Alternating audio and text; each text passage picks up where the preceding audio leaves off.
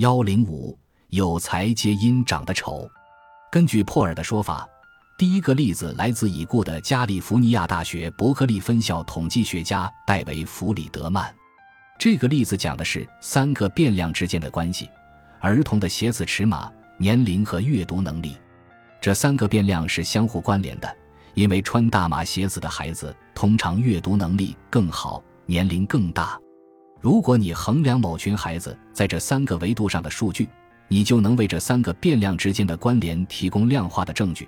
但如果仅靠这个数据，是无法回答类似于是不是鞋子越大，阅读能力就越强这样的问题的。如果你很熟悉统计学方法，可能已经在心里对上述结论嗤之以鼻了。按照标准的统计学技巧，只需控制年龄这个变量。就可以排除鞋子尺码与阅读能力之间的关联性。换言之，我们可以将数据集拆分为不同的年龄组，先单独考察在同一年一月出生的孩子，再考察同年二月出生的孩子，以此类推。如果我们的数据集足够大，就可以发现，在每个子集中，鞋子尺码与阅读能力之间都不存在关联性，因此鞋子越大。阅读能力就越强，这个假说便可以被推翻。这样不就是用数据回答了这个问题吗？可问题是，我们怎么知道应该控制年龄变量呢？托尔最根本的论点在于，控制年龄变量这个决定基于我们潜在的直觉，而这个直觉是我们没有明确承认的。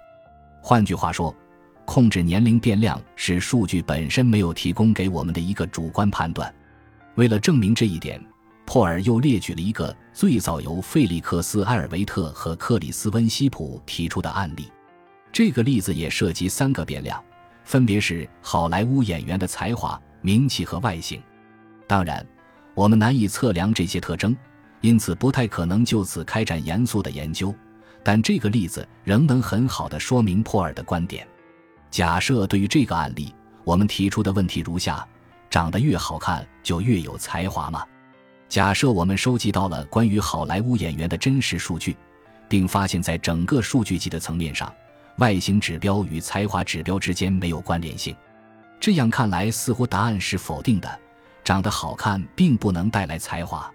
但如果我们控制名气这个变量呢？也就是说，我们将数据集拆分，单独考虑最有名的演员，然后再考虑名气稍逊的演员。如此类推，一直到最没有名气的演员。假设每个子集的数据都显示外形与才华之间是负相关关系，换言之，长得越丑越有才华。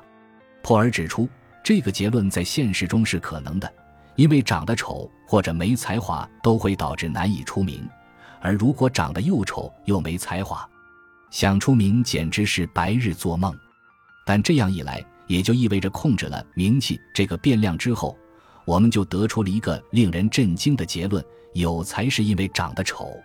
在这个例子中，背景直觉会告诉我们，控制名气变量是一个错误的选择。但是珀尔指出，如果单以数据判断，我们是完全无法区分这两种不同情境的。在第一个例子中，我们要对年龄这个第三变量进行控制；而在另一个例子中，我们不需要对名气这个第三变量进行控制。事实上，如果谨慎地设计六个变量的计量方式，那么我们从两个情境中收集到的数据可能就会完全相同。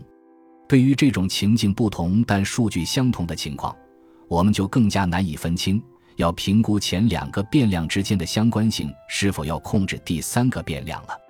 读到这里。熟悉统计学方法的读者可能已经暴跳如雷，要扔掉这本书了。毕竟，相关性不代表存在因果关系的教条，你已经听过无数遍了。什么长得越好看就越有才华吗？是不是鞋子越大，阅读能力就越强？这样的问题根本就不该问出来。但现实是，统计学最有价值的应用就是在回答这类涉及因果性的问题上。这种药能不能治愈这种癌症？如果我们干脆放弃，禁止提出这样的问题，那么人类将蒙受重大打击。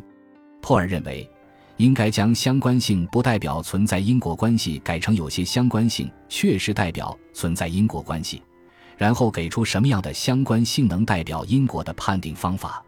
他的基本论点还是，我们不能忽略人主观的背景直觉。